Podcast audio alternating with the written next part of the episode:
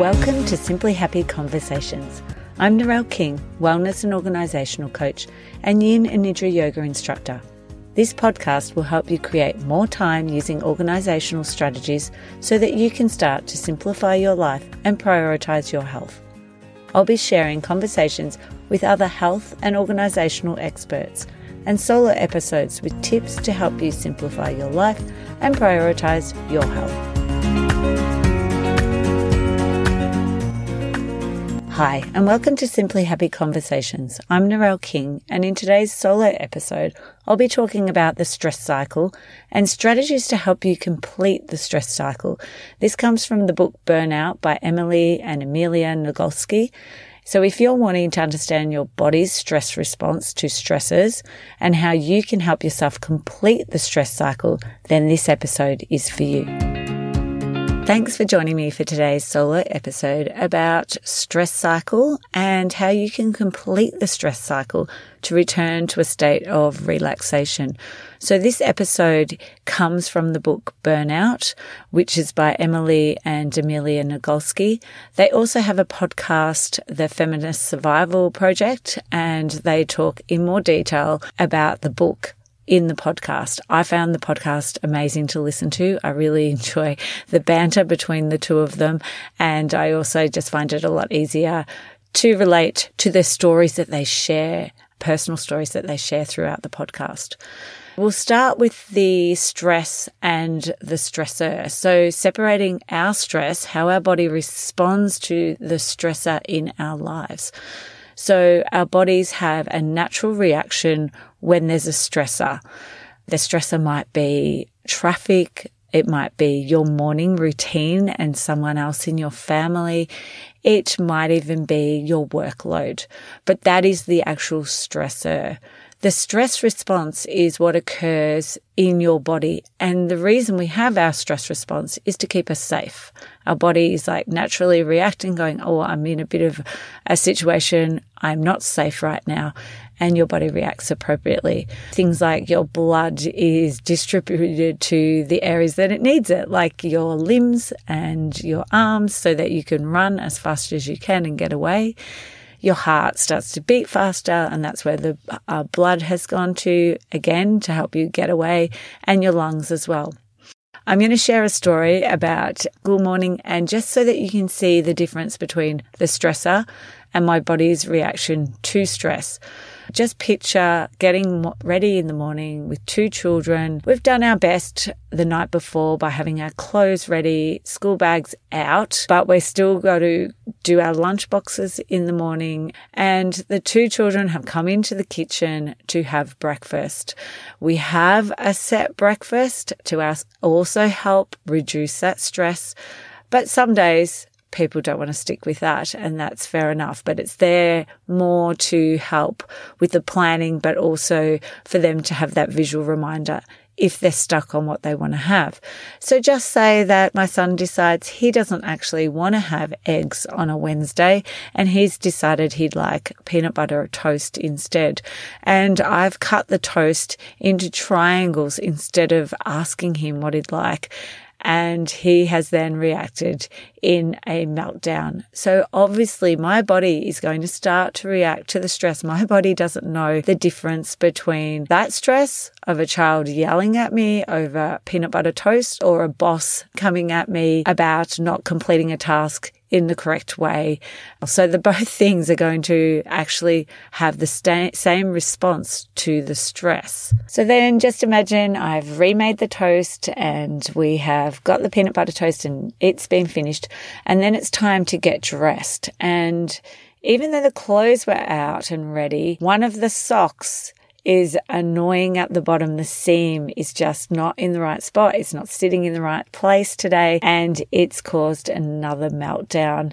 And I'm also getting ready for work that day and I need to then go and help find some new pair of socks And guess what? It's Friday and it's the only pair of socks that he has. Therefore, we find a pair of socks, pull them out of the wash and fix the situation. But at that same time, I'm still responding with a stress response because somebody is yelling at me and my body is reacting to that. We then make our way out of the house and leave and I drop them at school and I get out of the car, walk them across the road and actually see a friend. This is the key to helping my body move through that stress response is that connection. So you can deal with the stresses in your life like things like changing jobs, creating boundaries with people that maybe you have some issues with, or like in my case with my children, trying to at least have their breakfast menu up so they've got an idea of what to eat, or having the clothes out ready. They are the stresses, but we also have to always deal with then when our body has that stress response. And it's not something that we can plan and we can change. So we need to deal with it after it's happened. There's some strategies that we'll go through that both Emily and Amelia share in both their book and on their podcast that are research based techniques to help you move through the stress response. So number one is movement. And this is like a natural response that our body does when we are in a state of stress. We want to run. We want to run to where we can stay safe and move away from the stressor. So it's only natural that that one's actually going to help us move through the stress response. For some people, they don't get that feeling after they've done exercise of, ah. Oh. But for some of us, it's like a natural feeling that we get as soon as we've done the movement of some kind. So that could be your first thing is doing some movement after you've experienced a stress response. Number two is sleep. So our non-REM sleep, so our alpha um, brain waves is at the start of our sleep cycle. This is when our brain is sorting through our day's events and like deciding, yes, this is what happened and oh yes this happened as well. We also have serotonin that is released and serotonin is a mood regulating hormone to help you feel calmer. And then during our rem sleep which is when our thoughts slow down we are dreaming as well our brain is filing away the things that it wants to keep. So in our non-REM, it, it, was sorting it out, whereas now it's deleting, basically getting rid of what it is that we don't need to keep and putting away in the filing cabinet what we do need to keep. It's also when the emotional process occurs. So our you know, emotional processing of the things that have happened throughout your day. And it's also when there's no cortisol released, which is great because that's what we don't want more cortisol released and then having more stress response when we're sleeping. So our sleep is a really important part of releasing the stress from your day and moving through the stress cycle. There's a couple of factors that come with our sleep. It's the number of hours you need. So some of us might need six hours. Some of us need nine hours, but all of us need, you know, a certain amount of time and it doesn't need to be in a row. It could be you sleep for a little bit, you might wake up for a bit and then fall back to sleep. Or for myself, for example, I like to get into bed at least an hour, if not 30 minutes before sleep. And that is still considered part of my sleep because I'm starting to rest, slow down my body and prepare it for sleep. It also is about your natural time that your body wants to sleep and wake up. So, you know, some of us are early birds and some of us are night owls. For myself, I am definitely an early bird. It's also like in our life cycle, as you know, from children to teenagers, they become more night owls. That happens until about the age of 25. And then you might find that even for yourself, that you've moved into more of a early bird. And then the same as you progress into later life, generally we all sort of move towards the early bird. But for some people, they still may have that night owl um, tendencies. It's also being aware of that. Number three is breathing. Breathing is really important. It helps to trigger our rest and our digest systems, which is when our our parasympathetic nervous system is switched on. Uh, when I'm doing yoga, teaching it or, or doing it myself, I will find that even when I'm teaching it and I'm then obviously from breathing, I am hearing my stomach starting to gurgle. It's obviously digesting the food from dinner or earlier in the day. And that shows that we're in that rest and digest we're actually allowing our nervous system to slow down. So breathing is really important. Intentional breathing throughout your day is going to help. So breathing is helping us to realize that we're safe and we're in a safe spot, especially if we can make the exhale longer than the inhale. Our next one is imagination. When we get involved in a book, reading a book or watching a movie, it helps to activate like that emotions that help to actually finish our stress cycle. Watching a movie and those emotions and allowing the emotions to come out of your body when you're watching and you feel that feeling at the end like, oh, that was such a great movie, especially then because you've maybe moved some of the stress out of your body from just watching and using your imagination. The next one is self expression. So using things like art, maybe jewelry making, cooking, music, listening to music, making music, fixing things, writing are all great ways of self expression. Gardening is another one that comes to mind. For me, it is definitely cooking. Next one is crying.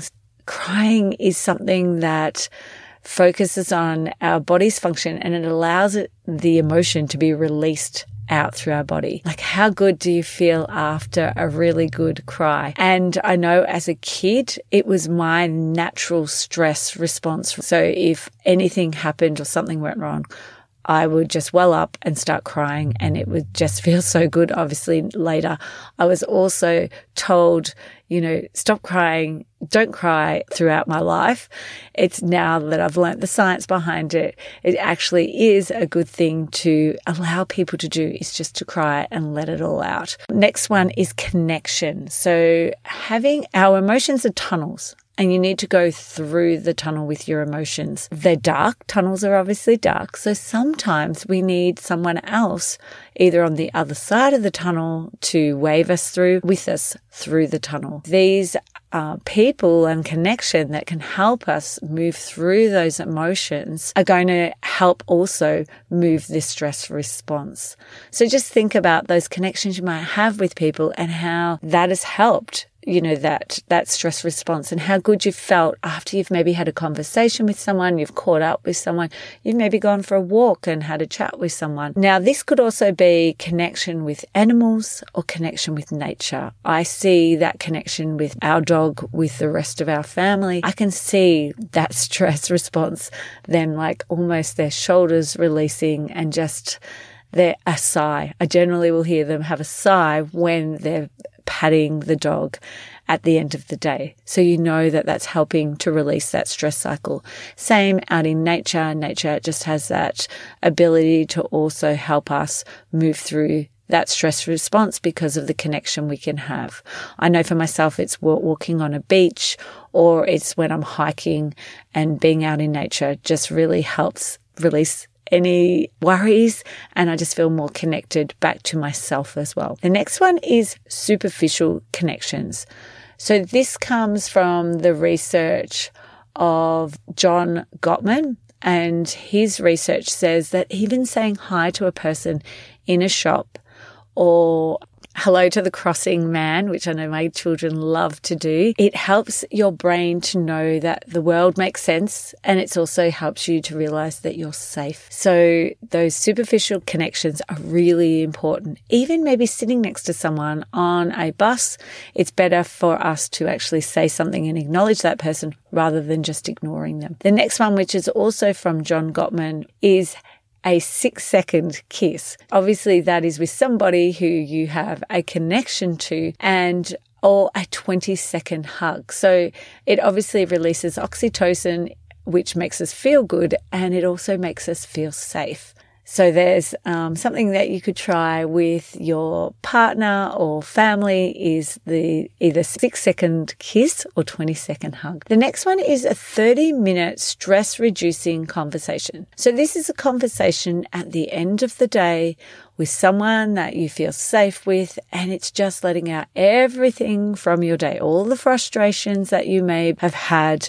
I know for myself when I go for a walk with a friend, we both may use that stress reducing conversation. We're not worrying about suggestions. We don't need to hear any suggestions. It's just getting it off our chest, out of our body, and just having that empathy and listening, someone to listen and support is a great way to also help you release the stress response. I definitely think that one for me is um, one of my top ways of reducing stress. And that was one of the ones that, as I gave the example at the start of the podcast, after my morning with my children, that the way to reduce my stress was that connection with somebody and a 30 minute stress reducing conversation. The next one is spirituality. So having a belief in something bigger than yourself can also help you to feel safe. So whether that's a religious um, belief or it may be more along the lines of a connection to something higher than you.